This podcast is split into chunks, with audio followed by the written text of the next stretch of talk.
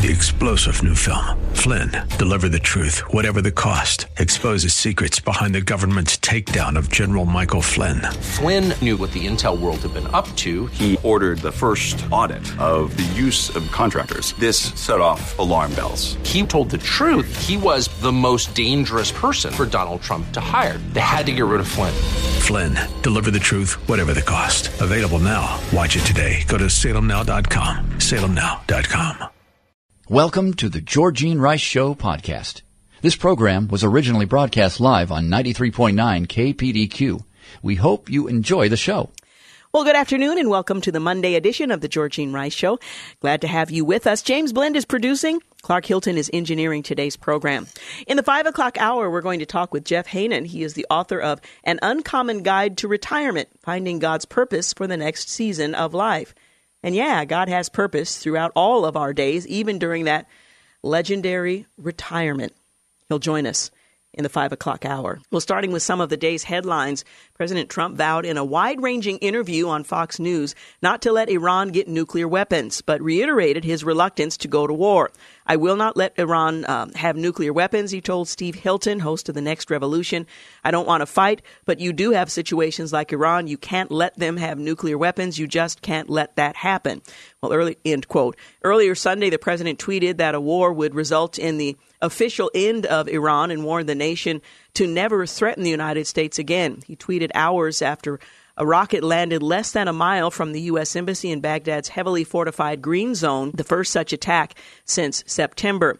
Well, tensions between the U.S. and Iran have arisen, or rather have risen in recent weeks after the president and his administration ordered warships and bombers to the Middle East earlier this month to counter threatened attacks against U.S. interests by Iran or Iranian backed forces. During his interview, the president also addressed the rising challenge of 2020 presidential candidates, South Bend, Indiana Mayor Pete Buttigieg and 2020 Democratic frontrunner Joe Biden's questionable ties to China and role in the Iran nuclear deal Trump withdrew from last year. We're still months and months and months out, but lots is being said leading up to that election, what, 16, 18 months from now. Insurgent Democrat presidential candidate Pete Buttigieg acknowledged uh, at the Fox News town hall in Claremont, New Hampshire Sunday that he needs to do more to appeal to black and brown voters, even as he um, uh, parried a series of policy questions and on several questions went directly after President Trump. Buttigieg argued that minority voters are skeptical of people who seem to come out of nowhere after moderator Chris Wallace noted that he was polling in 1% support among non white primary voters, according to a recent poll. Buttigieg also took on the controversy newly passed pro life legislation passed in Alabama, as well as similar bills making their way through other state legislatures. The president's tweets, uh, tax hike proposal, and explained his decision as a Democrat to appear on Fox News town hall. It seemed to me as a candidate you'd want to appear any place uh, that you're invited but that has not been the case thus far. Jimmy Carter appeared to again be a kingmaker in the race for the White House. At least three Democratic presidential hopefuls have ventured to the tiny town of Plains, Georgia, to meet with Carter.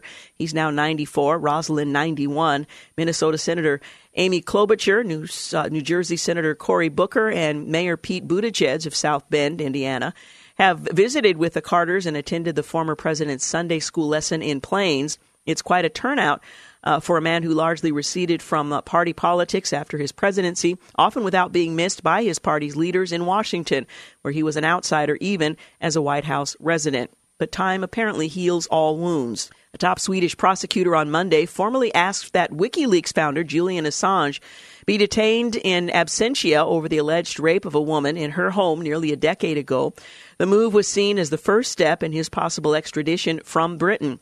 The Australian also faces a U.S. extradition warrant for allegedly conspire to hack into a Pentagon computer. And Arnold Schwarzenegger announced on Sunday that he won't press charges against the man accused of assaulting him over the weekend. A lot of you have asked, but I'm not pressing charges, the 71 year old Terminator star tweeted. I hope this was a wake up call and he gets uh, his life on the right track, but I'm moving on and I'd rather focus on the thousands of great athletes I met on Arnold Schwarzenegger Africa. On Saturday, a video went viral of the former Republican governor of California at an Arnold Classic Africa event in Johannesburg, South Africa, when a man rushed and drop kicked uh, Schwarzenegger from behind. Now, to clarify, Schwarzenegger didn't go down, but the man who kicked him in the back did. He was quickly surrounded by some very large men who apparently were there protecting the former governor. And the much anticipated series finale of Game of Thrones, I'm glad to stop hearing about it, aired on HBO on Sunday, and many uh, fans were uh, not impressed without giving up spoilers. That's a warning. Some fans unhappy with the untimely wound uh, uh program uh, of the uh, Iron Throne were pretty frustrated. Other fans online have called the finale the worst episode of the entire series. Some are grouping um, end of the uh, Throne series with The Sopranos and Lost is among the worst TV finales of all time. It looks like the uh, petition demanding that HBO remake the final season with competent writers will likely get many, many more signatures. Also, apparently, there was a water bottle that appeared uh, behind the leg of a chair in that final episode, sort of putting a cap on the flawed final season.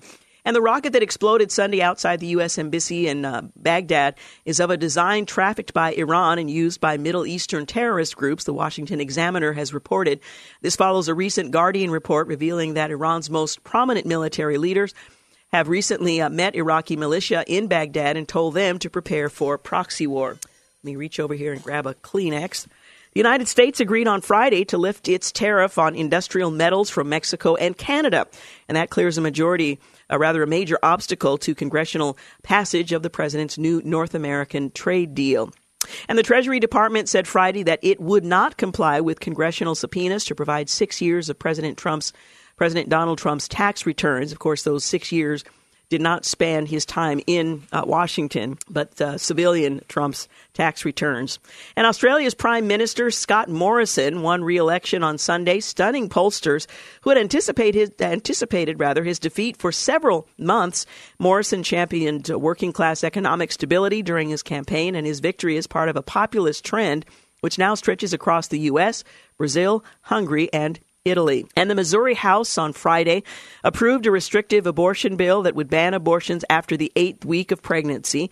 The bill was passed by the Senate on Thursday and now, with approval from the House, goes to Republican Governor Mike Parson, who is expected to sign it and uh, buckling, uh, bucking many members of his party. Louisiana Democratic Governor John Bel Edwards says that he will sign an abortion restriction bill that comes to his desk should it clear the state legislature. The heartbeat bill would restrict abortions after a heartbeat is detected in the the uh, preborn child, which is about six weeks into a pregnancy. The bill faces one final vote in the House. And in a pilot program, approximately 30% of rapid DNA tests of immigrant adults who were suspected of arriving at the southern border with children who weren't theirs revealed the adults were not related to the children, about 30%. And men are scared of women now. LeanIn.org and SurveyMonkey's new hashtag Mentor Her a poll reveals Friday that 60% of male managers report feeling too nervous about being accused of harassment to interact with women in common workplace activities such as mentoring, socializing, and one on one meetings. You're listening to The Georgene Rice Show. Back in a moment. You're listening to The Georgene Rice Show podcast. It's aired on 93.9 KPDQ. We're back 19 minutes after 4 o'clock. You're listening to The Georgene Rice Show. Well, on this day in 1873, Levi Strauss and tailor Jacob Davis received a U.S. patent for men's work pants made with copper rivets. Well, you know the rest of that story. And on this day in 1927, Charles Lindbergh takes off from Roosevelt Field on Long Island, New York, aboard the Spirit of St. Louis on his historic solo flight to France.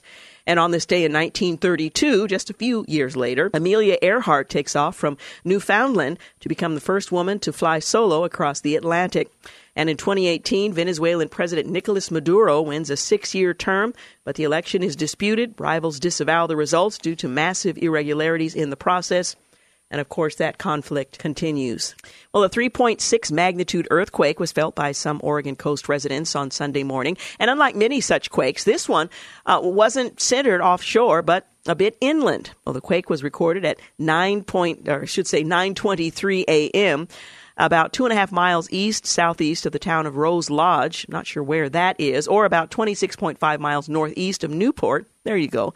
At a depth of uh, nearly 26 miles, according to the U.S. Geological Survey and Pacific Northwest Seismic Network. The Oregonian uh, reports that minor shaking was reported along the coast from Waldport to Cloverdale, with scattered reports further inland. No damage was reported. The trembler uh, occurred a day after a 4.2 magnitude offshore earthquake was recorded 124 miles west of Bandon. Well, dozens of tremors recorded over the past weeks have continued to excite and confuse all of us, uh, uh, particularly those who are tremor washers. Um, since uh, early April, patches of uh, these uh, tremors, earthquakes along the west coast, including in the Puget Sound region and down through Oregon, have persisted. The strongest, according to the author of the uh, uh, the blog, uh, seems to be from the Seattle south a ways. Uh, there seem to be enough tremors in these batches to represent significant slow slip, as they call it. Well, episodic tremor and slip, they've been affecting the uh, Pacific Northwest about every 14 months since at least the 90s. The name refers to a process that occurs well below Earth's surface along fault lines that form the boundaries of tectonic plates. The events involve one plate sliding over another, accompanied by a tremor. Well, shaking from these events typically aren't felt, and they don't mean an earthquake is imminent. However, researchers believe the slip events are building up pressure at the fault, which will eventually lead to a long predicted magnitude 9 earthquake. Though it uh, appears several slip events are occurring, the latest data shows, or uh, rather doesn't seem to indicate the main event has started north of Seattle. In early April, the main event between Puget Sound and Vancouver was expected to start somewhere around July, August. Researchers began publishing findings early because of tremor activity in the spring that was uh, similar in uh, terms of characteristics. So these uh, shifts continue. They're perfectly natural, but may end up being a very strong earthquake at some point in the future that no one knows. Commercial airliners flying over the wider Persian Gulf could be misidentified and targeted with an increasing escalation between the U.S. and Iran, according to American diplomats warning on Saturday. The warning relayed by U.S. diplomatic posts from the Federal Aviation Administration stressed that the current tensions with Iran backed militias reportedly moving missiles closer to American bases in Iraq are posing a risk to global air travel. All commercial aircraft flying over the waters of the Persian Gulf and the Gulf of Oman need to be aware of the ongoing escalation, the warning reads, adding that the threat presents an increasingly inadvertent risk to U.S. civil aviation operations due to the potential for miscalculation and misidentification, the warning said. It also advised that aircraft could experience interference with its navigation instruments and communications jamming with little to no warning. Well, the notice comes with heightened tensions between the two countries. The Trump administration recently ordered warships and bombers to the region. Secretary of State Mike Pompeo told the Iraqi top brass that Iran backed militias have moved their missiles closer to bases housing Americans. And Iran's top general, a commander of Iran's extraterritorial military operations, Quds Force, meanwhile, met in recent weeks with the militias and told them to prepare for proxy war. Iran or its proxies were also blamed by the U.S. for targeting four oil tankers off the coast of the United Arab Emirates, while Iran aligned uh, rebels in Yemen claimed responsibility for a drone attack on a crucial Saudi oil pipeline, and that prompted Saudis to call on the United States to carry out strikes against the Iranian regime. Thus far, that hasn't happened to our knowledge. Other countries followed uh, suit, uh, suit rather, the threat uh, assessment of the United States, with Britain raising threat levels for its troops in Iraq on Thursday. Both Germany and the Netherlands suspended a training mission in Iraq as well. But the president on Tuesday appeared to downplay the escalation and denied the reports that his administration was uh, planning to send more than 100,000 troops to the region in the wake of the heightened tensions in the region. If we did that, we'd send a, well, I won't use his direct language, but he said he'd send a lot more troops than that.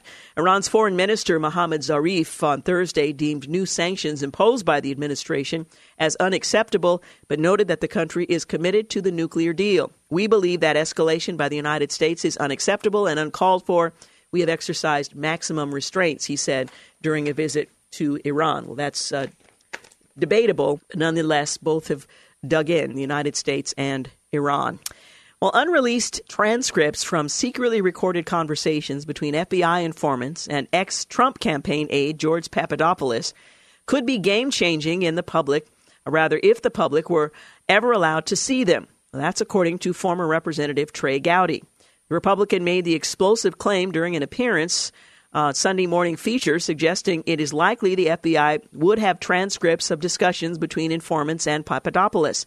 If the Bureau is going to send in an informant, uh, the informant's going to be wired, and if the Bureau is monitoring telephone calls, there's going to be a transcript of that. Now, was he simply stating the obvious?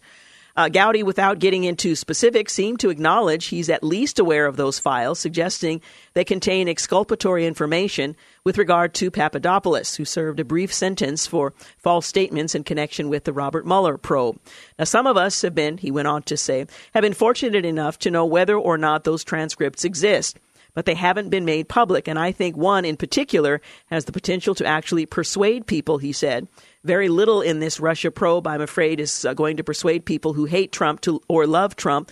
But there is some information in these transcripts that has the potential to be a game changer if it ever is made public. Now, this is a very vague statement. He's not suggesting it would exonerate Trump or that it would prove him guilty, but just offering something of a teaser. If this information, which I happen to know exists, is ever made public, it will be a game changer. Will it ever be made public? Will we ever know? Uh, we don't know. He's not. He's no longer in Congress. So one might suggest perhaps he just uh, wants to speculate along with others. He continued to say that back, uh, backing concerns raised by Representative John Ratcliffe about the origins of the Russia probe, that there is some information in these transcripts that has the potential uh, to change everything. John Ratcliffe is rightfully exercised over the obligations the government has to tell the whole truth to a court uh, when you are speaking, um, seeking permission to spy on survey or surveil Americans. Once again, grabbing a little Kleenex here. Uh, part of that includes the responsibility to provide exculpatory information or information that tends to show the person did not uh, do something wrong. And he added, if you have exculpatory information and you don't share it with the court, uh, that ain't good. And again, not altogether clear what he's suggesting by all of this, except there's something of a teaser that we don't know about. In the same interview, the former congressman took aim at the unverified anti Trump dossier author Christopher Steele, who's already been discredited. So we'll see what, uh, what comes of it all. But uh, weighing in, former Congressman Gowdy. Well, the launch of a formal inquiry into the origins of the uh, Russia investigation, being led by one of the Justice Department's toughest prosecutors, has touched off a new round of behind the scenes finger pointing among Obama administration officials who could have some explaining to do about efforts to surveil the Trump campaign. Now, a key dispute that flared this past week concerns whether then FBI Director James Comey or then CIA Director John Brennan, or both of them, pushed the unverified Steele dossier containing claims about uh, President Trump and his relationship with Russia. The dossier's more sensational claims were never substantiated by special counsel Robert Mueller's team. Amazing, James Comey says that in 2016, John Brennan insisted on including the dossier in their IC assessment. But Brennan says no, no, Comey wanted to use the dossier. North Carolina Representative Mark Meadows, a Republican who has long demanded answers about the origins of the probe, tweeted Thursday in reference uh, to this uh, back and forth. Meadows added they know the truth is coming, and now they're all throwing each other under the bus. Sources familiar with the uh, records uh, told the press uh, that a late 2016 email chain indicated Comey told Bureau subordinates that Brennan insisted the dossier be included in the intelligence community assessment on Russian interference known as ICA. That email chain has not been made public, but in a statement, uh, later, a former CIA official put the blame squarely on Comey. Again, the back and forth. And this uh, investigation that's being conducted uh, should clarify those issues. Now, will it change anyone's view on the president's innocence or whether or not he was involved in uh, any kind of collusion remains to be seen. But nonetheless, getting to the bottom of it all is the uh, goal of yet another investigation that is ongoing and apparently has been going on for several weeks before the public was made aware. We're going to take a quick break here in just a moment. By the way, portions of our program today are brought to you by Liberty Coin and Currency. And later in the five o'clock hour, we're going to talk with Jeff Haanen. He's the author of An Uncommon Guide to Retirement Finding God's Purpose for the Next Season of Life. We'll be back. You're listening to the Georgene Rice Show podcast. It's aired on 93.9 KPDQ. 35 minutes after 4 o'clock, you're listening to the Georgene Rice Show. Well, President Trump has directed former White House counsel Don McGahn to skip a House Judiciary Committee hearing scheduled for Tuesday, citing a Justice Department opinion that he cannot be compelled to testify about his official duties. In a statement that was released this afternoon, White House Press Secretary Sarah Sanders blasted Democrats for continuing to pursue Trump investigations, saying they want a wasteful and unnecessary do over in the wake of special counsel Robert Mueller's probe, and describing the subpoena for McGahn as part of that. The House Judiciary Committee has issued a subpoena to try to force Mr. McGahn to testify again. The Department of Justice has provided a legal opinion stating that, based on longstanding bipartisan and constitutional precedent, the former counsel to the president cannot be forced to give such testimony, and Mr. McGahn has been directed to act accordingly, Sanders said. This action has been taken in order to ensure that future presidents can effectively execute the responsibilities of the office of the presidency. End quote.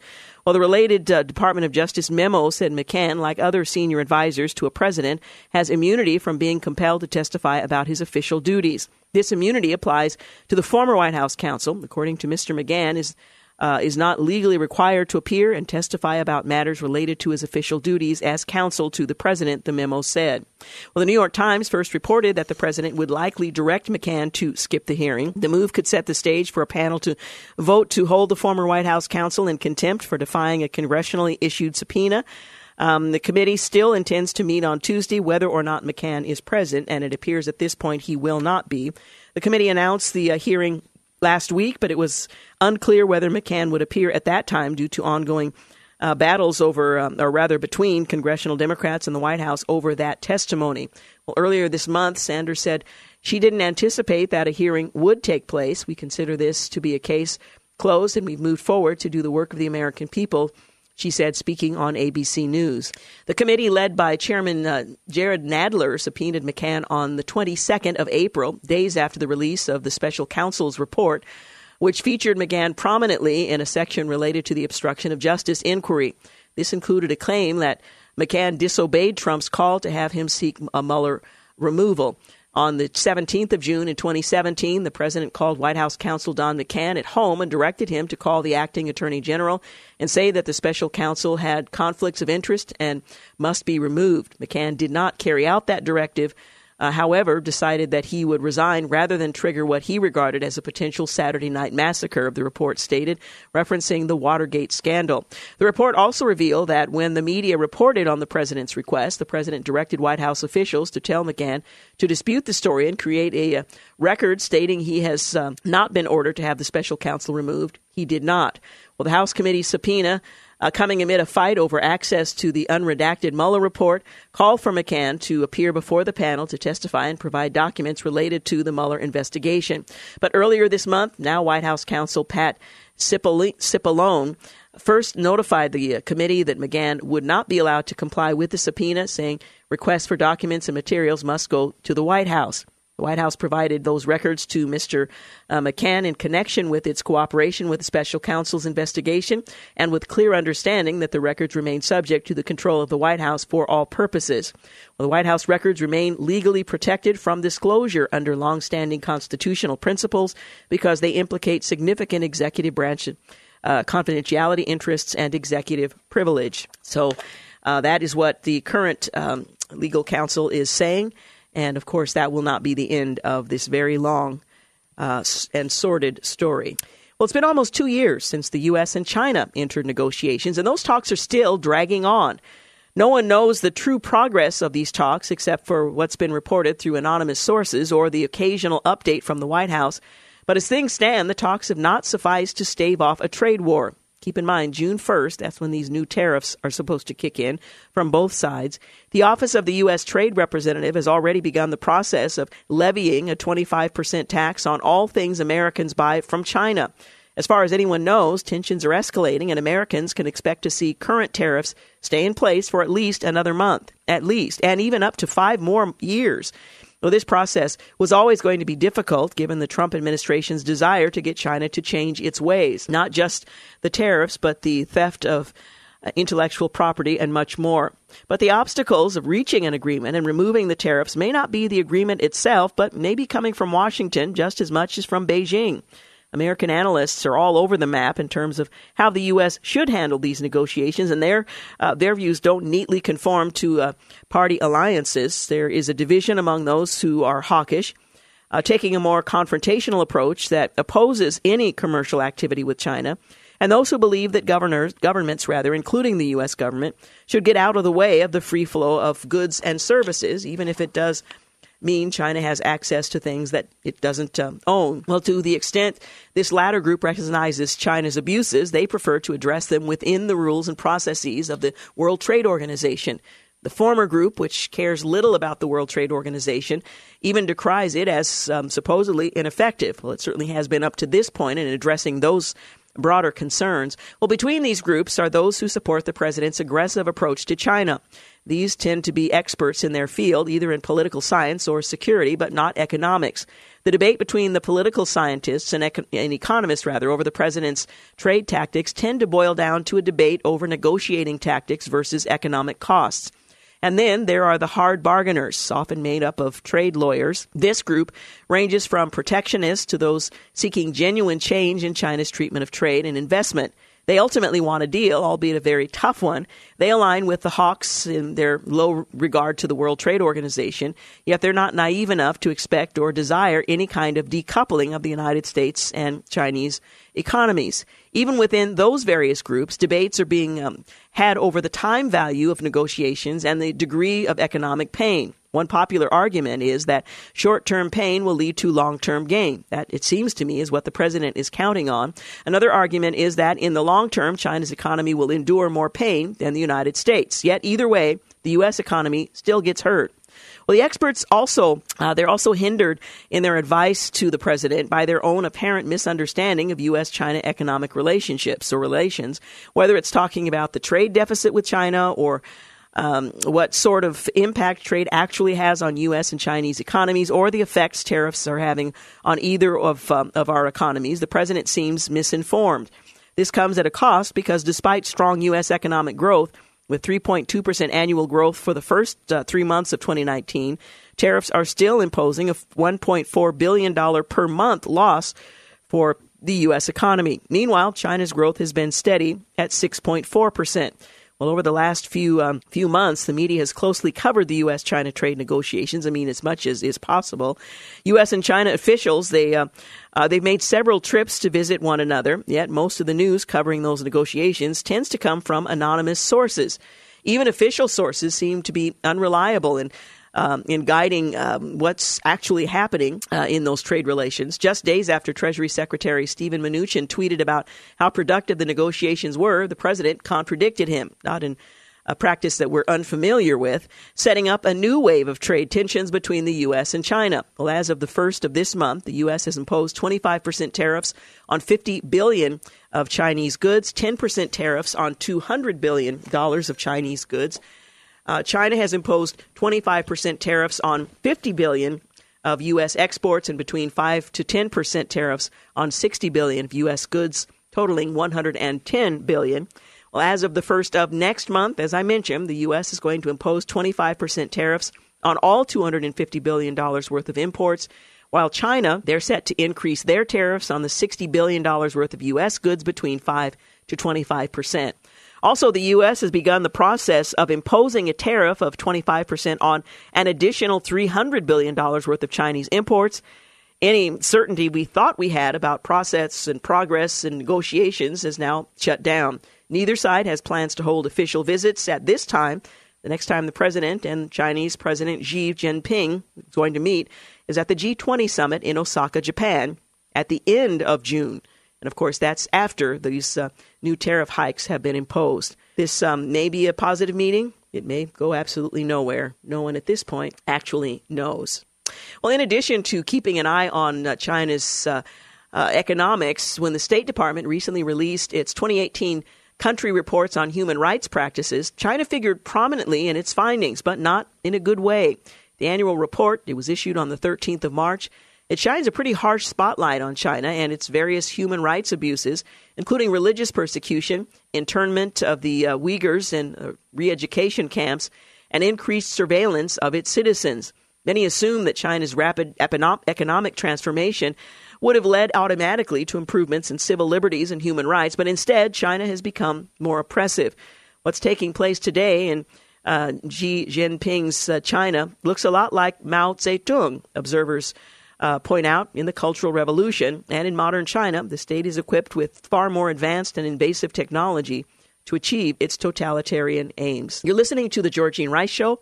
Back in a moment. You're listening to The Georgene Rice Show podcast. It's aired on 93.9 KPDQ. 50 minutes after 4 o'clock, you're listening to The Georgene Rice Show.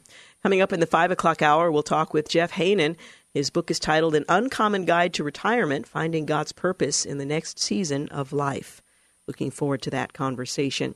Well, the State Department report highlighted a number of China's draconian practices. The report describes China's crackdown on extremism, which resulted in the detention since 2017 of 800,000 to possibly more than 2 million Uyghurs, ethnic Kazakhs, and other Muslims in transformation through education centers. These uh, so called re education centers are designed to instill patriotism and fidelity to the state above ethnic and religious loyalty. These practices were labeled among the worst abuses since the 1930s. Well, in its 2018 regulations on religious affairs, China conflates all religion with extremism and sees religious fasting, praying, abstaining from alcohol in the same light. So eh, it doesn't matter how innocuous one's uh, religious practice might be, it is considered uh, outside of what is acceptable there. Well, to monitor for those behaviors, China uses various forms of surveillance, including internet monitoring, video surveillance, a double linked household system in which Citizens are encouraged to spy on one another. Beyond the uh, repression of minority and religious groups, draconian surveillance efforts affect all Chinese citizens. The State Department report notes that continued application and development of a social credit system that monitors academic records, traffic violations, social media presence, quality of friendships, adherence to birth control regulations, employment performance, consumption habits, and other topics. As the system becomes more advanced, the government has become more aggressive in implementing these repercussions. Uh, Chinese state media claims that 11 million air travel trips have now been uh, blocked due to citizens' low social credit scores. You have to earn the right to travel from one place to another. The report also examines China's newest efforts at internet suppression, including the creation of the Cyberspace Administration of China, which shut down an estimated 128,000 websites in 2017. Additionally, platforms like Google, Facebook, Twitter, and Instagram, as well as any information on topics on Taiwan, uh, the Dalai Lama, the 1989 Tiananmen Square massacre are all banned from the internet. It's now estimated the government employs tens of thousands of individuals to restrict and monitor internet content, as well as to promote state propaganda. China's internet influence extends beyond its borders and has far reaching ramifications for its relations to other nations as well. Recently, Mercedes Benz was forced to apologize to Chinese consumers after quoting the Dalai Lama in an Instagram post. Instead of Western companies exerting influence over China to liberalize its totalitarian system, we see the very opposite occurring. Delta Air, uh, for example, Spanish fashion retailer Zara, were compelled to apologize to China after listing Tibet, Hong Kong, Macau, and Taiwan as countries independent from China. This uh, influence likewise extends to Hollywood, where the influence of Chinese censors has led to script changes in multiple blockbuster movies so as to steer clear of topics politically sensitive uh, to Chinese patrons. Conversely, China seems to have no problem producing movies that seek to promote Chinese foreign policy and anti American sentiment. An example of this is the Chinese box office record breaker Wolf Warrior 2, that contains highly anti American content and is essentially China's version of Sylvester Stallone's anti Soviet Russia Rambo series of the 80s. Well, due to China's large and dynamic global economy, technological advances, influence over foreign investors, Beijing has been able to take its level of state control to citizens to a whole new level. Additionally, because the success of its pseudo communist economy on the world stage, other nations have been forced to submit to its strict censorship laws. While the U.S. should consider carefully steps it can take to hold China accountable for the severe human rights violations that are currently taking place, thus far we've been relatively unsuccessful uh, trying to uh, hold China back in other areas, but not only because it's the right thing to do, but because if left unchecked, Beijing's draconian policies will continue to impede freedom far beyond its borders. And the State Department is continuing to monitor. Meanwhile, Secretary of State Mike Pompeo set out a new U.S. agenda for the Arctic and warned allies about China's growing influence in that region. In a speech that was delivered the day before the 11th Arctic Council ministerial meeting on the 7th of May in uh, Finland, Pompeo explained how the Arctic region is changing, saying the Arctic is at the forefront of opportunity and abundance, citing the untapped oil and gas, rare earth minerals, and other resources there. Pompeo also pointed to the rapid in, rapidly increasing strategic significance of the Arctic Ocean as reductions in sea ice creates new shipping lanes that could become the 21st century Suez and Panama canals, slashing travel times between Asia and the West.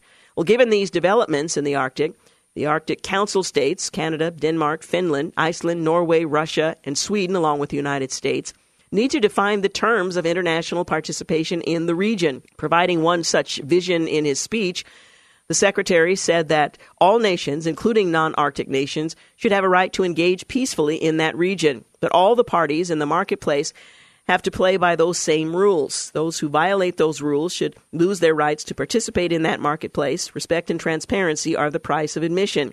Well, if the U.S. and its Arctic partners do not define the terms of international participation in the Arctic, other actors will. In fact, some are already at work in the region and doing just that. Russia springs to mind. Even as the U.S. advocates respect and transparency in the Arctic, China is making massive investments in that region $90 billion between 2012 and 2017 alone, according to Pompeo and is already developing shipping lanes in Arctic in the Arctic Ocean. Observers should be skeptical that Chinese investment in the region is benign when experience shows Beijing's investments elsewhere have been anything but. Well, experts have documented the problems associated with Chinese investments from uh, Chinese firms' failure to meet safety and environmental standards to bribery of foreign government officials to unsustainable lending uh, that has left countries from Montenegro to the Maldives uh, at risk of debt distress. Global investment has become is rather welcome in the Arctic, but not uh, ecologically harmful investment, or when initiated by uh, or with obscure contracts and uncertain intentions. China's pattern of aggressive behavior elsewhere should inform uh, what uh, we do and how it might uh, treat the Arctic if it is allowed to continue unchecked. Well, the May 7th Council meeting itself was a success in that it uh, brought together its member states with a permanent uh, participation to discuss ongoing priorities such as protecting marine ecosystems and improving the quality of life for Arctic residents there. Iceland is now assuming the chairmanship of the uh, council for the next two years. With Iceland as an important U.S. ally and a member of NATO, its chairmanship presents an opportunity for the U.S. to advance its Arctic agenda and they need to work um, to carry out a common vision for that region. Capital Wave strategist um, Shah Gilani uh, pointed out that the U.S. birth rate hit a 32 year low in 2018, which could spell trouble for population social programs for older Americans like Social Security and Medicare. There are implications when people decide to either abort their children or simply not to have them at all. According to data from the National Center for Health Statistics at the U.S. Center for Disease Control and Prevention, about 3.79 million babies were born in the U.S. last year. That's down 2% from the year before. At the same time, the fertility rate dropped to a record low, remaining below the replacement level needed to maintain the population at current levels. Now, these new figures, released uh, last Wednesday, mark the continuation of downward trends that have been uh, occurring for a number of years it will also exacerbate the fact that the U.S. is already considered an aging society, where there are more older people than young ones. And according to predictions from U.S. Um, Census, uh, one in every five U.S. citizens will be aged 65 or older by 2030. At the same time, population growth was expected to be meaningfully slow between 2017 and 2060. As a result, social programs that rely on workers paying into them through income taxes to support aging Americans could experience an even bigger financial strain. All past projections of the proportion of the U.S. population that will be elderly and eligible for Medicare and Social Security have assumed that the previous higher birth rates remained constant. John Rowe, a professor of health policy and aging health policy and management, uh, says as uh, rates have fallen and fewer young people ultimately enter the labor force and pay into Social Security and Medicare trust funds, the solvency of these funds is threatened. Earlier this year, the Social Security and Medicare trustee reports said Social Security's reserves are expected to be depleted in 2035, at which time only 80% of benefits will be payable. Medicare's Hospital Insurance Trust Fund is expected to run out of money in seven years. The Social Security Administration has already said both programs would experience cost growth in excess of GDP growth as baby boomers retire. About 10,000 people turn 65 every day, and the lower birth rate generation enters employment. But if the downward trends in birth rate and fertility continue, solvency problems could be even worse than what experts have forecast. Guess it's time to be fruitful and multiply. Five o'clock, we've got news and traffic coming up at the top of the hour. We'll be back. You're listening to the Georgene Rice Show podcast. It's aired on 93.9 KPDQ. We're back. You're listening to the second hour of the Georgene Rice Show, about six minutes after five o'clock. Glad to have you with us. James Blend is producing. Clark Hilton is engineering today's program. Well, the Senate in the state of Maine has passed a bill that would that would award the state's electoral college votes to the winner of the national popular vote in a presidential election. The Bangor Daily News reports that the state chamber approved the bill in a 1916 vote on Tuesday of last week. It passed by the uh, state house and signed by uh, Maine Governor Janet Mills. The state would uh, become the latest to join the National Popular Vote Interstate Compact, which is an agreement among a number of states to give the Electoral College, or at least their Electoral College votes, to whichever presidential candidate wins the popular vote. It's a way of undermining the Electoral College without actually amending the Constitution. So far, 14 states and Washington, D.C. have joined that pact, which will only take effect if a number of states holding the majority of the Electoral College's 538 electoral votes join the agreement. Since the formal body was created in 1787, there have only been five instances where a presidential candidate has been elected without winning the popular vote. President Trump was the most recent to win the office without winning the popular vote. During the 2016 election, he uh, lost the popular vote to former Secretary of State Hillary Clinton by 3 million votes. However, Trump won the election after the he managed to secure 304 electoral votes. Well, according to the local paper, the measure has faced some criticism from conservatives who argue the bill will minimize Maine's voice in the presidential election, which is precisely the purpose of the Electoral College, so that some states are not outsized in their influence and smaller states have a, a voice. Well, Oregon Democrats hailed an historic moment on Monday when the state uh, Senate voted along party lines to approve billions of dollars in new business taxes, money earmarked for the state's struggling education system. The bill became law Thursday with Governor Kate Brown's signature, but that doesn't necessarily mean the tax will take effect as scheduled in January. Supporters and opponents of the tax agree it's likely to end up before voters in a special election, probably at the beginning of next year. Oregon voters rejected a similar gross receipts tax just three years ago when they voted down Measure 97. Opponents say they expect the same result this time. We strongly believe this tax can be beat at the ballot. Sean Gillians, executive uh, director of Oregon Manufacturers and Commerce, which is rallying an effort to put the tax before the voters. The question really comes down to whether or not there are enough financial resources available to run the type of campaign we would need to run, Gillians wrote in an email. We've had some very positive conversations on that front over the last two weeks. It's very expensive to put a matter on the ballot and then to champion that during a campaign season. It's expensive and exhausting. And while both this spring's tax bill and Measure 97 levy taxes on businesses, business sales rather within Oregon, there were big or there are big differences between the two proposals, and that could produce a different reaction from voters. So both of these uh, tax bills were introduced in the spring, but there are some differences. At two billion dollars over each um, two year budget cycle, House Bill 3427 is just a third the size of Measure 97. That may make a difference to voters. The business community united in opposition to Measure 97. It's split over this new tax. Manufacturers and some other groups are fiercely critical. Nike is strongly in favor of it, and the state's largest business organization has agreed to remain neutral. So that could make a difference. Also, critics of both Measure 97 and the new business tax note it will um, produce uh, pyramiding effect as the tax piles up uh, as uh, products move through an industry supply chain to partially offset that for consumers. Lawmakers included a 0.25% point uh, percentage point reduction in personal income taxes in three of Oregon's four tax brackets. And most significantly, perhaps, lawmakers dedicated the new tax specifically to education instead of the state's amorphous general fund. That, too, might make a difference. Well, out of the gate, voters are going to think it's a tax on businesses and it's going to be their number one priority education. Uh, the director of political research at the Oregon polling firm DHM Research his firm has worked with uh, business organizations and education advocates in the past, but anticipates supporters of this tax will hire them in uh, on this issue should it make its way onto the ballot. Measure 97 lost in a landslide with nearly 60% of Oregon voters opposed, while uh, Horvick declined to handicap the new tax chances at the ballot box. He did say its differences uh, from Measure 97 give it a better chance. Any observer would have to say that uh, is the case. And again, it's uh, not set that it will be on the ballot yet, but it's very likely to be there, and you'll have an opportunity to vote on it and to consider the differences between this new version and the Measure 97, which voters uh, voters turned down. Well, the city of Portland will pay to repair the damage caused by a ruptured water main that flooded more than a dozen Northeast Portland homes. That's according to Commissioner Amanda Fritz.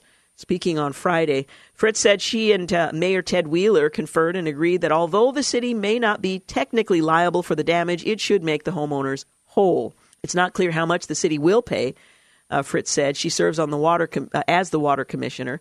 The city council will be asked to approve the payments, and a vote is not scheduled just yet.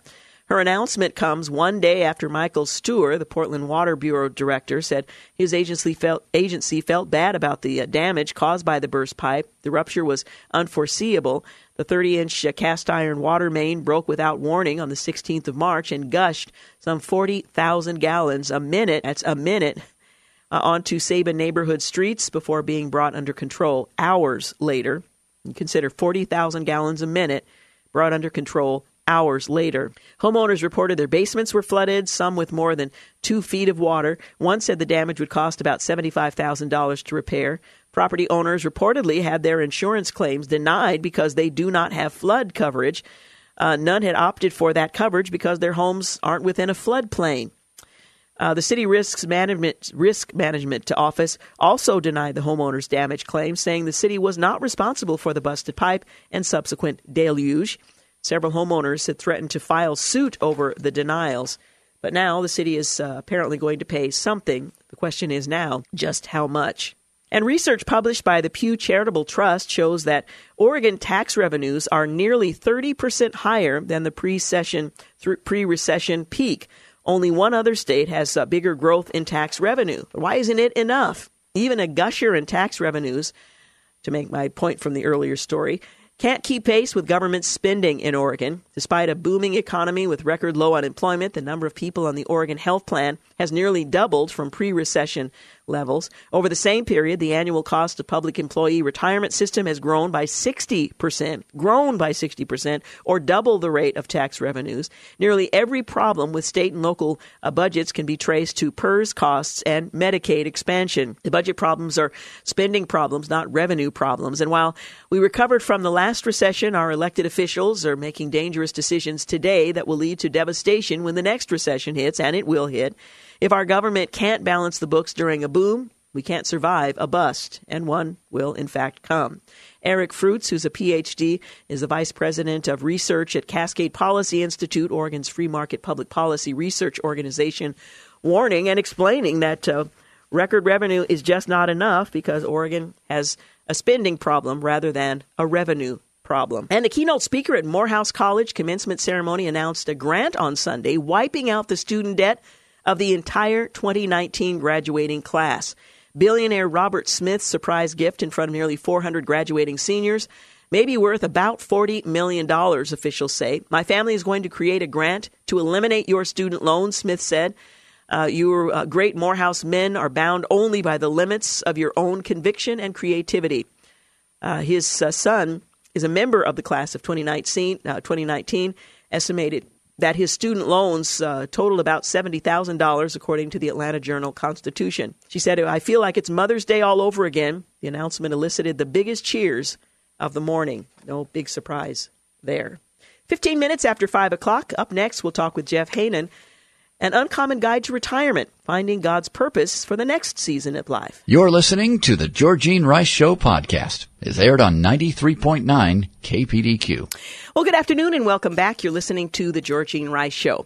You know, people want to retire someday, but what does that mean exactly? We're all talking about retirement like it's supposed to be an endless vacation, but what if like the majority of those facing retirement, you can't afford that kind of luxury. Or what if you just want something more from retirement? Some advocate for no retirement at all, but you've worked hard for decades perhaps, and a rest and reprieve sounds like a, a good idea. It's very appealing. What should you do? Well, my next guest has written a book an uncommon guide to retirement. Does God have a purpose for our retirement? Well, he says, yes, he does. Well, you can learn how to discern what it is by taking an uncommon approach. In the book, An Uncommon, or rather, in An Uncommon uh, Guide to Retirement, Jeff Hansen, or Hannon, he looks biblically and practically at the need for rest and purpose in retirement and teaches you uh, how to take a sabbatical rest and early retirement, and much more. Planning retirement doesn't have to be distressing. Retire in a way that is God honoring, purpose filled, restful, and truly biblical. Well, my guest is the founder and executive director of Denver Institute for Faith and Work, an educational nonprofit that explores issues of faith, work, calling, and culture. He is a regular contributor to Christianity Today and has written numerous articles on finance, character, work, and calling. He's a nationally recognized voice on the intersection between faith and work, and I'm so delighted to have um, Mr. Jeff Haanen with us today. Thank you so much for joining us. Thanks, Georgie. This is an important subject because, um, especially in our culture, we aspire to retire. Uh, is it is it a, a, uniquely Western concept that retirement is what we are entitled to at the end of our work life, and it is a panacea where we essentially are no longer re- accountable or responsible and we can just do whatever we please? Or is that a, a concept that uh, we find in other places around the world? Yeah, well, actually, we do see it in other places around the world. You see uh, in China, uh, there's a whole bunch of pensioners over age 65. Actually, Japan is one of the oldest uh, countries in the world. You see it across uh, uh, Europe as well as in the United States, too it tends to be more of a developed world conversation, mm-hmm. uh, less of a developing world conversation, but it definitely is a conversation that as the world has gotten richer, this is becoming just a, a norm of people thinking about you know retirement as this never-ending vacation. Now, the subtitle of your book is "Finding God's Purpose for the Next Season of Life," which implies quite frankly, that God does have intention for the latter years of our lives, whether we're working for uh, pay or not.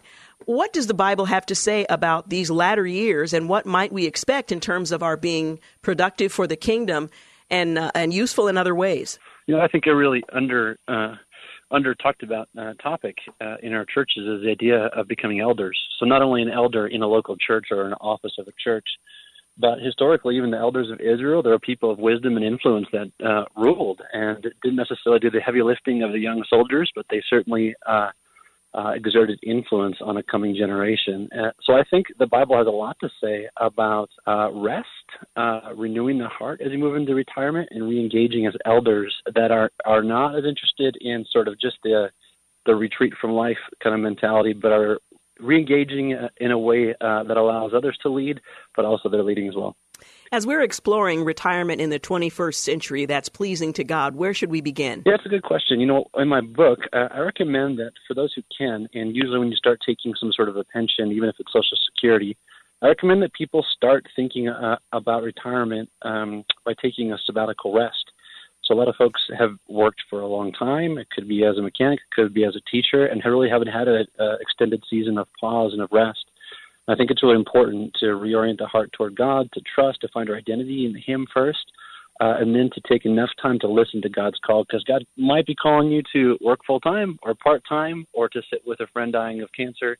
Uh, or to take care of grandkids. I think there could be a lot of pathways forward, but I really think the concept of uh, rest and reengagement is important we don't honor our elders like other cultures have and like we used to here uh, we oftentimes look at older people as no longer being useful. Do you think we have a problem in recognizing the value of those who are at retirement age and who might uh, want to reengage but don't see the opportunities um, that they should? Yeah, I think you're right. I think what we do is we segregate. We we segregate in our churches uh, via age, oftentimes, uh, as well as in our culture. And so, uh, people that are older, you know, live in your retirement community or move off to the side of communities rather than right at the center, which was more of a historical view. Mm-hmm.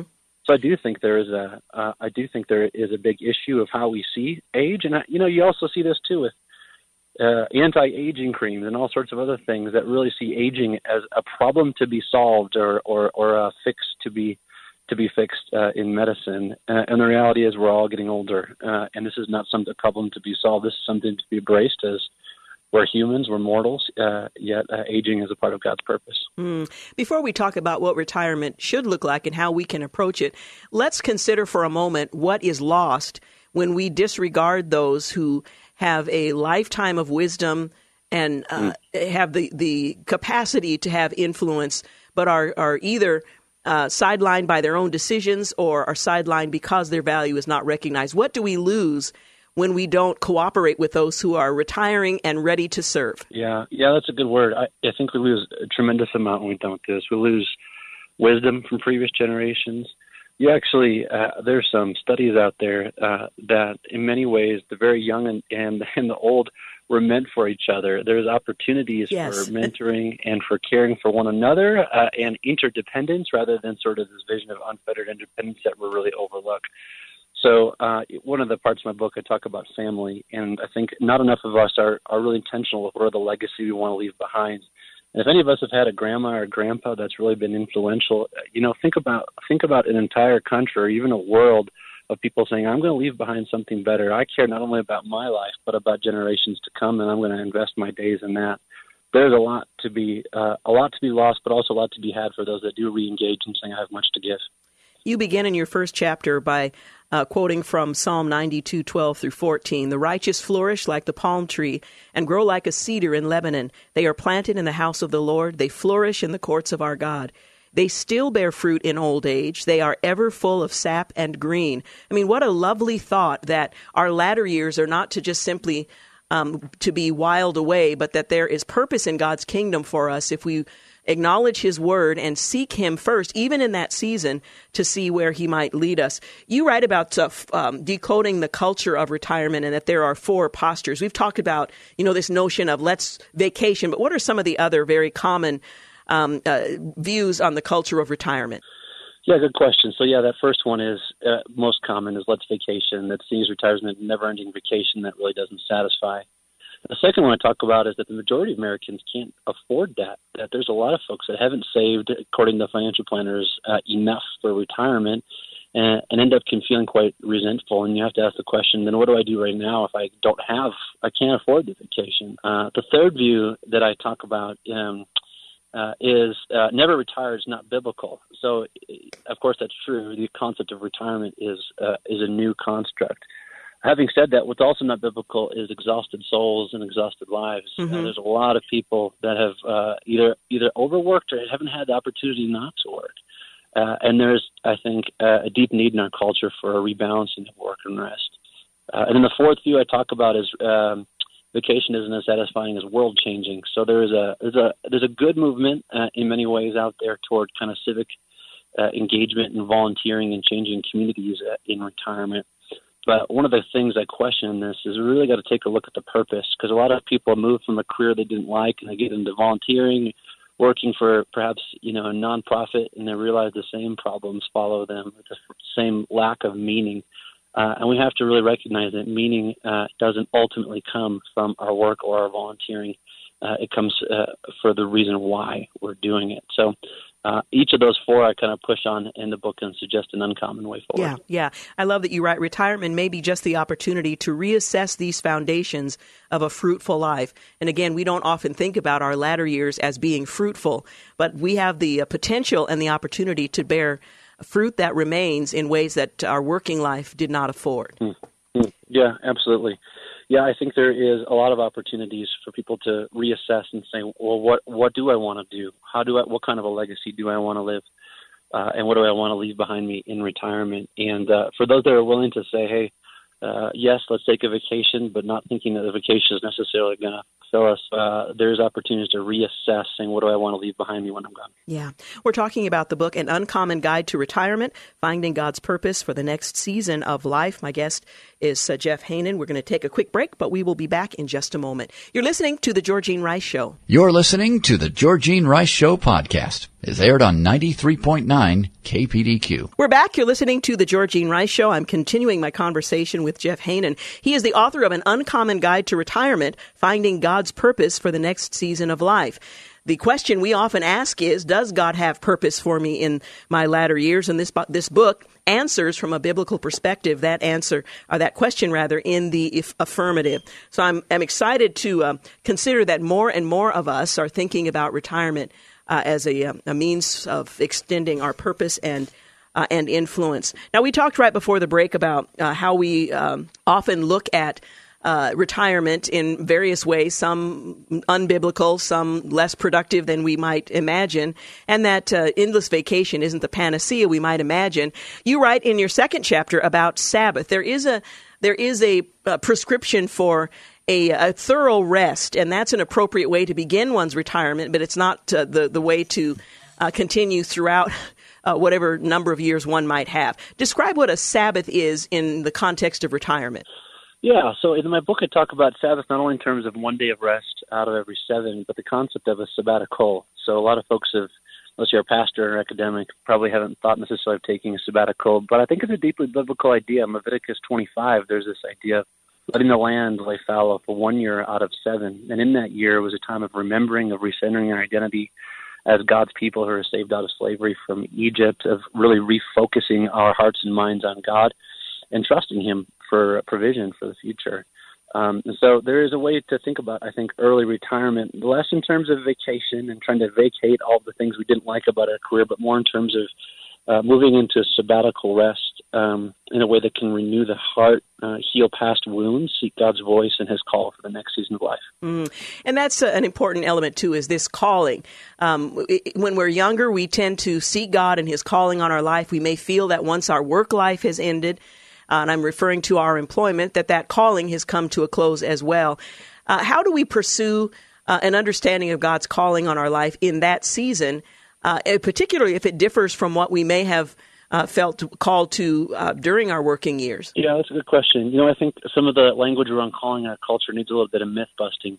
yes. in many different ways calling oftentimes sounds like that ideal job, but the reality is none of us have ever had an ideal job. There's always problems and there's thorns and thistles and whatever we've done. The highest call in the Bible is to love your Lord your God with all your heart, mind, soul, and strength, and to love your neighbor yourself. So I think if we take us about a rest and reorienting the heart and the mind to God and His purposes, and caring for the well-being of others, I think that sets the foundation of my retirement is not about self-actualization. Hmm. It's about surrender. It's about self-surrender to God and His purposes. And then doors can, I think, begin to open up. And when we start to talk about calling, we can start to ask questions like, okay, God, as I look out in the world, where does it see your, seem that you're you're at work? Uh, we can ask questions about like what talents and skills and, and networks do I have to leverage for His kingdom. We also need to ask questions about pain and suffering. I think that's one of the big things that the elders in our community can offer is all of the difficulty and the pain that they've experienced and offer those not only back to Christ in worship, but to their neighbors and saying, This is what I've experienced. This is this is who I've become. And that is a way of kind of giving uh, wisdom and blessing to our community as well. So I think there is an opportunity. Also, a lot of folks um, that I interviewed for the book, um, they use retirement as a, as a chance to pick up sort of the what I call the pearls uh, of their calling throughout their career. If you look at your life experiences and the things that you've done and where God's used you in the past. Look at all these pearls on a string. You can say, okay, what are the pearls and how do they seem to be lining up? Um, and oftentimes there is continuity between those pearls and what God is calling you to in the next season of life. One of the thing you uh, things you write about is um, writing your eulogy and your future. You consider what you would like to have left, and then what is necessary in order to achieve the very things um, that would take you to that that point at the end of life. Yeah, yeah, yeah. I write about that in the book, and it's a little morbid, right? To think about when you're in a coffin, who's going to get your stuff, and what are people going to say about you when you're gone. But that day is coming for absolutely all of us, and that is something to think about: is what you're going to leave in your wake, and what kind of a legacy.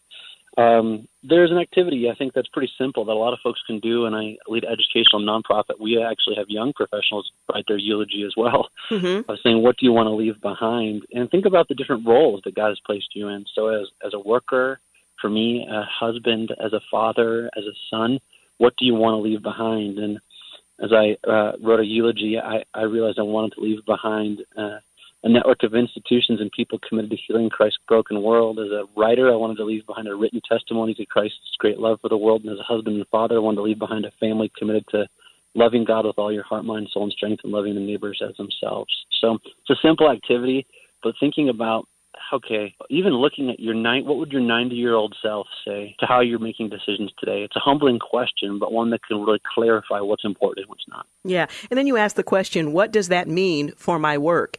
are the things that I'm doing leading to that um, that eulogy, or is it just a pipe dream that has no relationship to my priorities, how I spend my time, what I do with my resources? And it is a very sobering thought. Am I working toward the very thing I say I aspire to be? Yeah, I write about that in both the chapter in work as well as in time.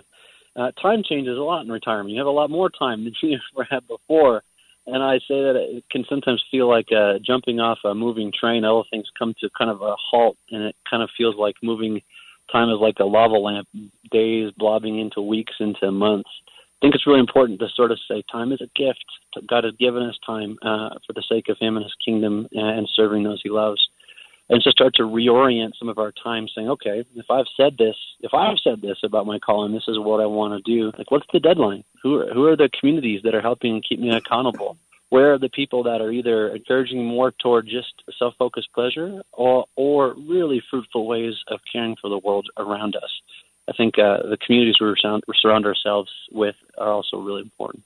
Mm-hmm. You also rightly put this into uh, the context of being older, um, that society doesn't often provide flexible arrangements to work in retirement, that health and family issues can impact our work more frequently in retirement. Ageism is a reality, that social class and income will deeply impact your view of work in retirement, uh, and so on. So, um, again, you encourage us to think about what that time in life uh, is, what the challenges might be, and how that can uh, propel us forward in following God's plan for that season in life. Yeah.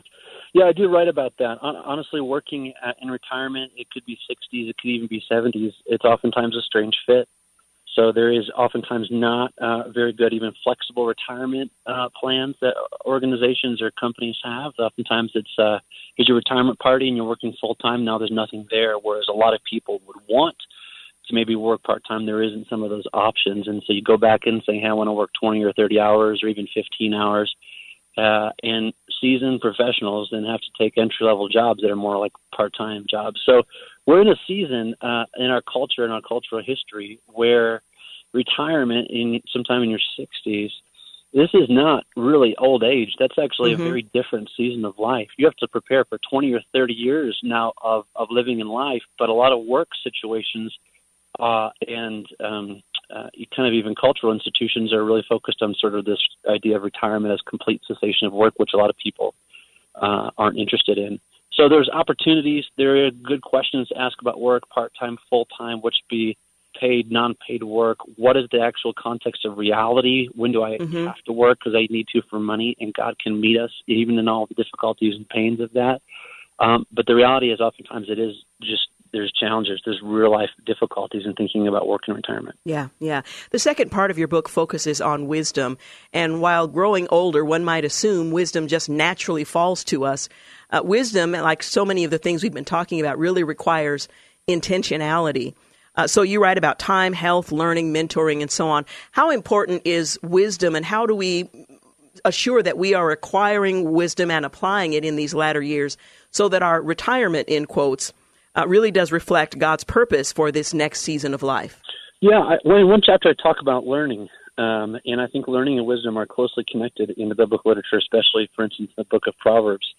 I think about people of wisdom. I actually reference Cicero, the great Roman st- statesman, and when he was 84 years old, he was collecting um, records of antiquity. He was writing. He was studying Greek. He was gardening. He was speaking in the Senate. He was doing all of these things because he was a person that had a, a purpose and a mission, but he's also a person that everybody looked to for wisdom in that community. And I think aspiring to that uh, is good and beautiful, yet oftentimes difficult. One of the key things that I think is important is not only what books you read or what you listen to, it's what communities you tr- you decide to join in. Uh, Proverb says, "He who walks with the wise grows wise, but a companion of fools suffers harm."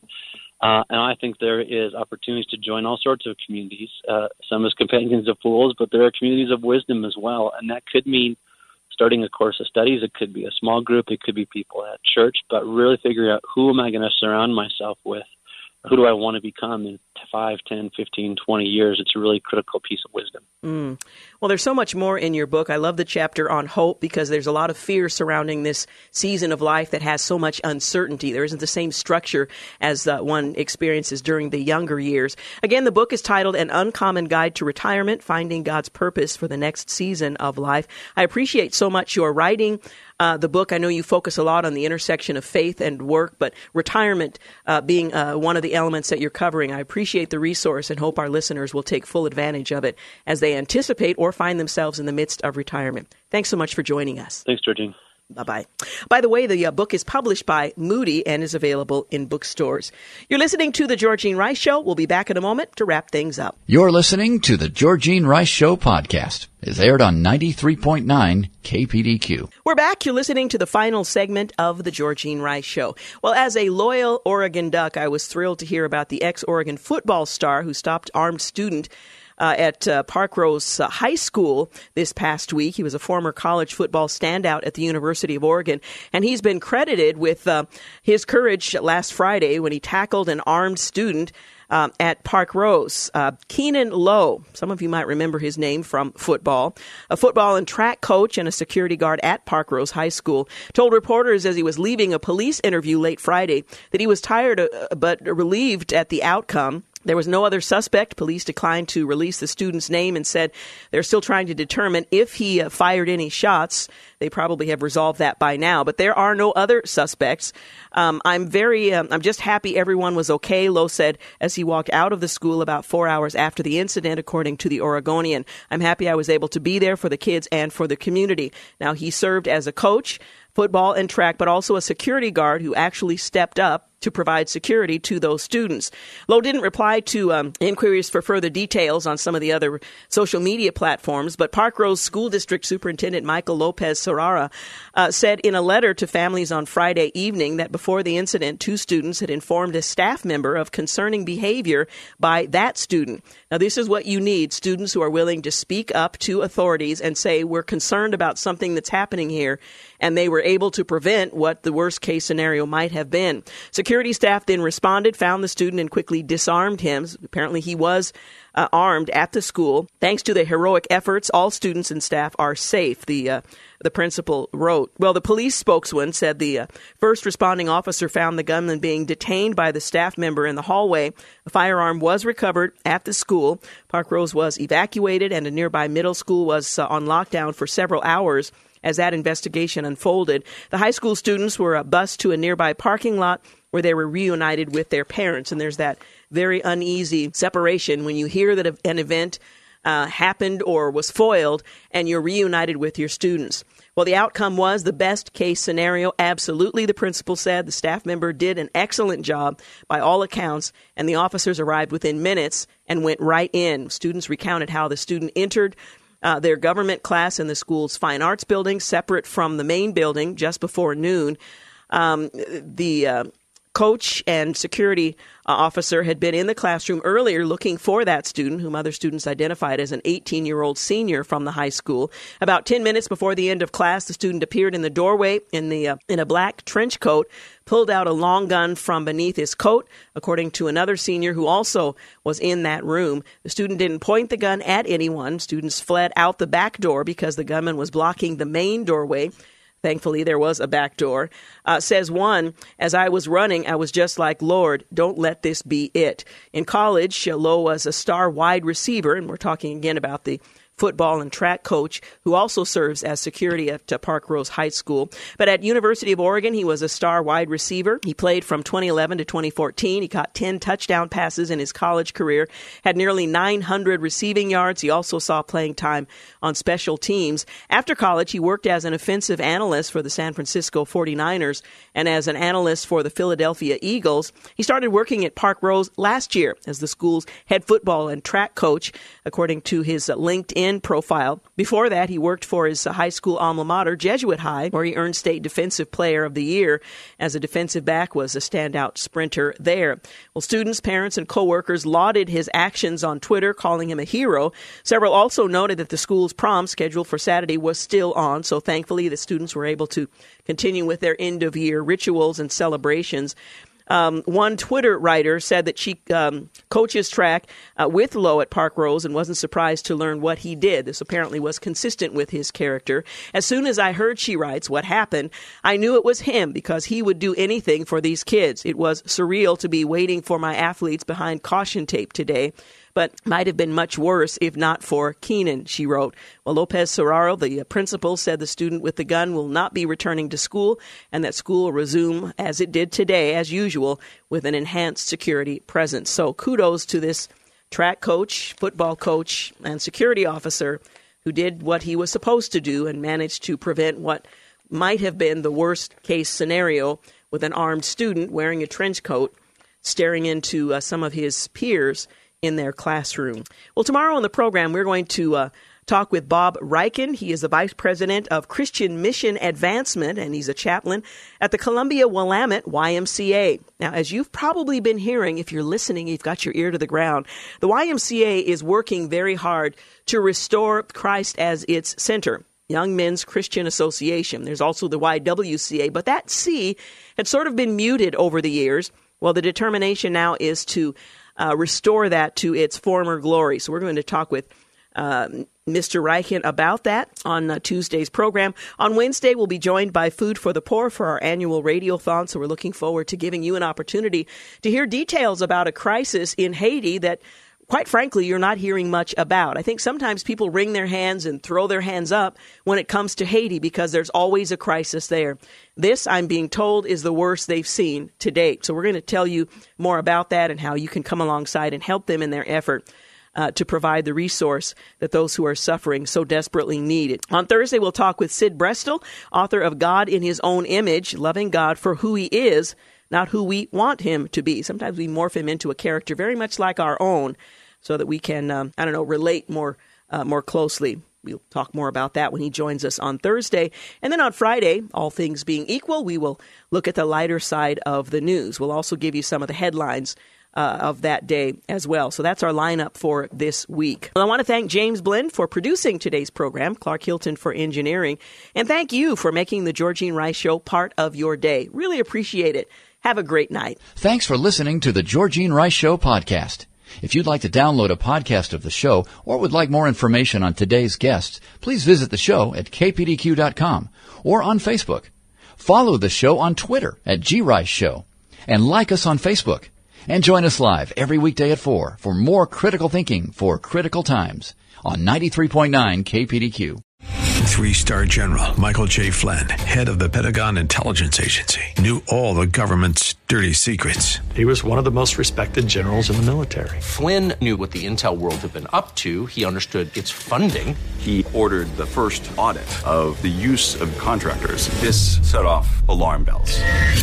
The explosive new documentary, Flynn, Deliver the Truth, Whatever the Cost, uncovers the facts behind this scandal. Flynn told the truth. He was the most dangerous person for Donald Trump to hire. I find out the worst enemy that I'm going to face in my life is right here in America. They took my assessment and they wanted me to change it. And I was like, I'm not changing it. They had to get rid of Flynn with in depth interviews, archival footage, and never before seen personal records of the man behind the headlines. I just felt like I was drowning. Flynn, deliver the truth, whatever the cost. Available now. Watch it today. Go to salemnow.com. Salemnow.com.